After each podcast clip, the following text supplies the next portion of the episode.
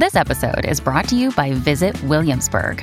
In Williamsburg, Virginia, there's never too much of a good thing. Whether you're a foodie, a golfer, a history buff, a shopaholic, an outdoor enthusiast, or a thrill seeker, you'll find what you came for here and more.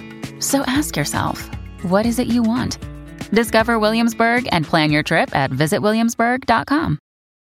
When you need mealtime inspiration, it's worth shopping Kroger, where you'll find over 30,000 mouthwatering choices that excite your inner foodie. And no matter what tasty choice you make, you'll enjoy our everyday low prices, plus extra ways to save, like digital coupons worth over $600 each week. You can also save up to $1 off per gallon at the pump with fuel points. More savings and more inspiring flavors make shopping Kroger worth it every time. Kroger, fresh for everyone. Fuel restrictions apply. The Burt Show. Miserable. Have you said, oh my God, I am miserable? It's interesting that um, Kristin is bringing in this list today. I guess we're going to get all philosophical here. Uh, I think I have had, and I'm going to I'm to purposely be a little bit cryptic here. Um, an epiphany over the course of the last couple of months that you, I, I think when you have the personality of sort of a fighter, that you can fight and fight and fight until you get to a miserable point before you say, okay, it's time for me to change the situation. Now I'm miserable. And I think I've just now started to realize you don't have to get to that point. No, you don't. you really don't have to get to that low to be able to go, you know what? Yeah. It's time for a change. So um, I saw this headline The eight most common ways people make themselves miserable, according to a philosopher.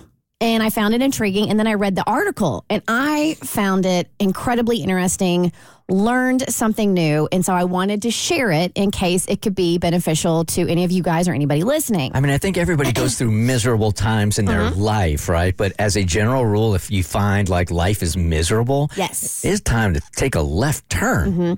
So this is from Jessica Stillman. She's a contributor at Inc.com. And I didn't realize that there is a phenomenon called subtraction bias. People tend to prefer to solve problems by addition rather than subtraction. So you look at your life and you're miserable, miserable. So you feel like you have to add a bunch of stuff. Like I gotta meditate, or I gotta do yoga, or I, mm. I need to get a hobby, or I need to go out and party, or I need to like hang out with friends, rather than looking at your life and subtracting things, hmm. right? So that's called subtraction bias, and it's very common for many people. So, in this article, you're going to hear from two experts, okay? First, you have Harvard happiness researcher. Yes, that is a job. His name is Arthur Brooks. And he recently pointed out in The Atlantic, we can improve well being by adding joy to our lives, but we can also achieve the same aim by subtracting misery. So, yeah, when I was talking about that addition, some of that stuff is very beneficial, but don't get so consumed with adding things that you forget, hey, let me look at my life and see what I might need to subtract hmm. in order to achieve happiness and joy and get rid of misery. That makes Makes sense. sense. Right? Yeah, right? Yeah, I think being a happy researcher is a stressful job. Yep, I do. He's probably miserable. So you have Arthur Brooks, who's the Harvard happiness research, and then you also have Bertrand Russell, and he is a philosopher, a Nobel laureate, and he he believed unhappiness to be very largely due to mistaken views of the world. And he broke down some common misery inducing mistakes into these eight categories. And as with most things, it's so obvious. Did this guy go to Harvard also, or is this a Kennesaw State grad? Well, I don't know. He was writing stuff in the 30s, so I'm not really sure uh, what, what where he went. So, number one, fashionable pessimism. In plenty of circles these days, being grumpy and cynical hmm. is taken as a sign of depth and intelligence. This is not a new phenomenon. Brooks points out melancholy was all the rage in Victorian times, too. Choosing moodiness to look cool was dumb then, mm-hmm. continued to be dumb in Russell's time when he mocked it mercilessly, and is dumb now. So it's one thing, you know, to it's it's not, you know, complaining is one thing and then being able to vent and talk about what's going on is another. But if you are constantly grumpy and cynical, that is going to affect your mood. For sure. Number two, social comparison. Mm-hmm. Especially nowadays, Big man. one. Russell believed that what most people fear is not falling into destitution, but that they will fail to outshine their neighbors.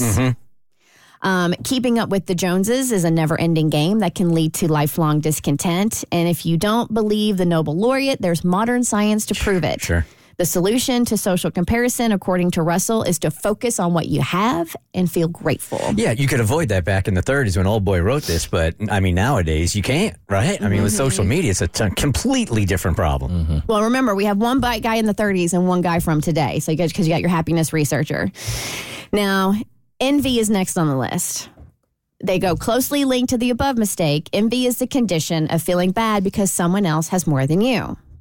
So Russell's proposed this cure for envy. Whoever wishes to increase human happiness must wish to increase admiration. Hmm. Rather than suffer because of other people's excellence, celebrate and learn from it. Hmm. So again, it's like tweaking little mindset stuff.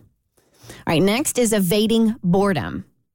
We are less bored than our ancestors were, Russell wrote in 1930, but we are more afraid of boredom. boredom. So imagine what he would have made of the smartphone area era. But the truth is, no gadget or streaming service can fully save you from boredom. They can, however, distract you from essential but uncomfortable reflection and creative growth. The solution is to fight to regain your capacity hmm. to just sit quietly and notice the world around you. I can't do that. Uh, that that whole boredom thing, man. I have fought with it and fought with it, and I am just not good at sitting still. Um, Are you are- guys? Uh, no, I'm not good at it. I, nah, nah, now that I think about it, not at all. I just normally don't have that problem, but no, yeah, I'm terrible at it when I get a chance to do it. when we sort of sit still, I can lay in bed, but if I'm laying in bed, I got my laptop there, I got my phone there, I got the TV on. Like my mind, my body may be still, but my mind is like reeling. Yeah, we went through this a couple weeks ago. My therapist said, "Yeah, she could just look out of her window for an hour." I'm like, What? Yeah, "Your life no sucks, bro." No, but it doesn't. I know. I got about a minute of looking out a window in me. That's it. All right, so there's four more. Do you want to save them for tomorrow? Or you want to keep blowing through them? Your call. All right. So next on the list is coping with fear.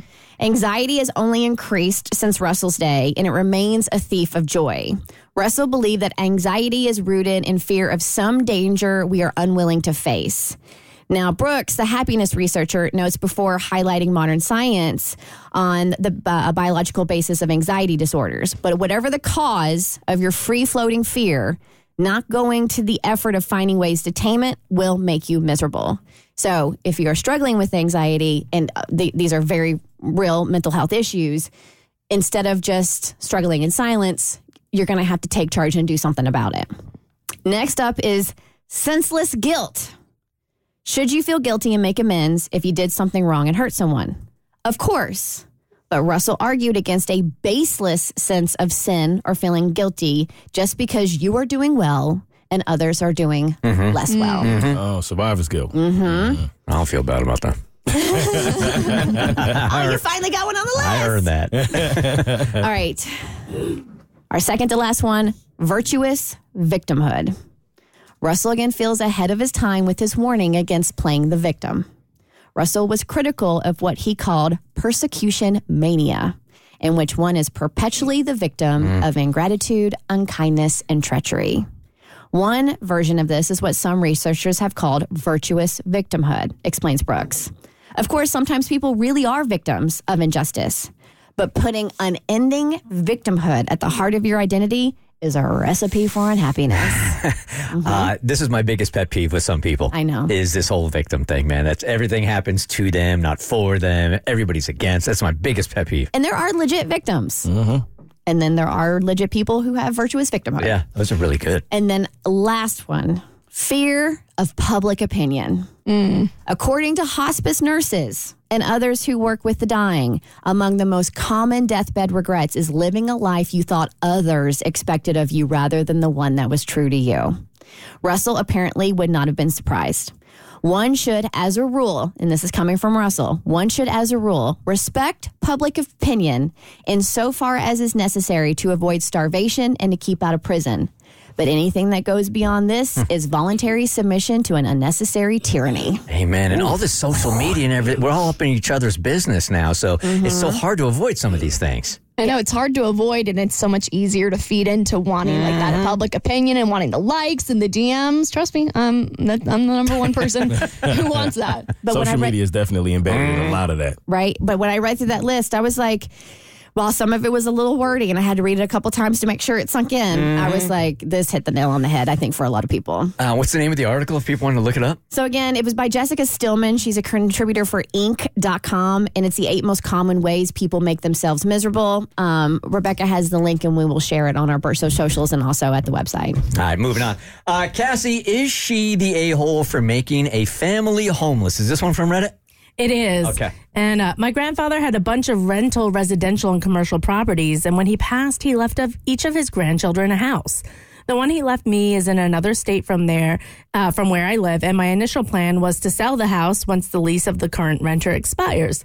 The lease is coming up, so my wife recently went there to check out the house and to go find an agent to handle the sale for us. We visited the property to see what needed to be done and met the renters. They tried to talk us into not selling the house and extending their lease instead. They're a family with kids, and according to them, rent is going up in the city and they can't afford another rental house. They'll have to go to an apartment, which will cost more, and they can barely afford that. They won't have a yard, and their kids are going to have to change schools because of the move.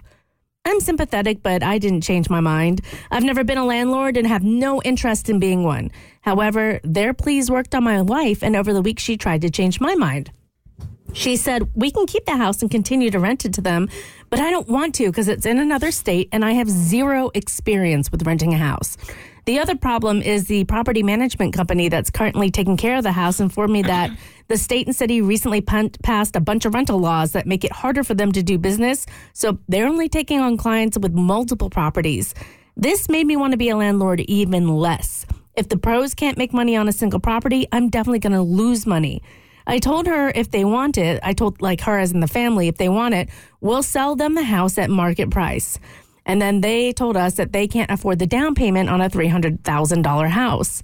My wife then floated the idea that we sell the house to them on the cheap, but I don't really feel like selling the house for less than market value. Her other solution is to finance the purchase ourselves instead of going through a bank, but neither of us know anything about financing a house for sale, so I definitely don't want to do this.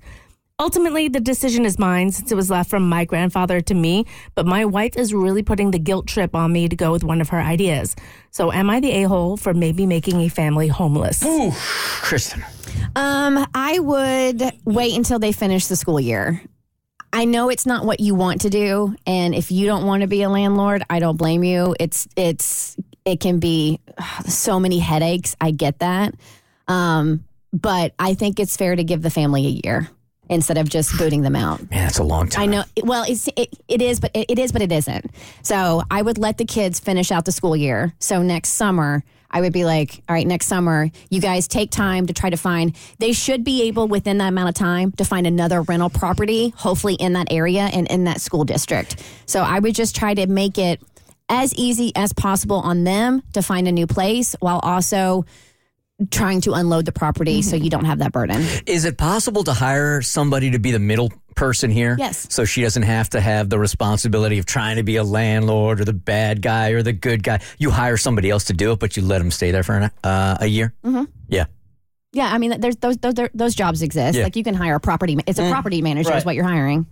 I, I I don't know what I would do in that situation. I, I'd like to think that I'd be able to find a way to get a family some time to really figure it all out. But with my experiences with landlords, if she does end up going the direction of doing what she has to do for the home, I don't think that makes her an a hole. But I think if if there is another way, she should pursue it. Yeah, I'm in the same boat as all y'all. Like, I don't think it makes you an a hole. I just think it's a really complicated business situation. And I think Kristin came up with a great plan. Like, give them as much time as possible so that you can do what's best for you in your financial situation. So then you don't also have to become a landlord, but then also you're not just like booting them out on the street tomorrow. Mm-hmm.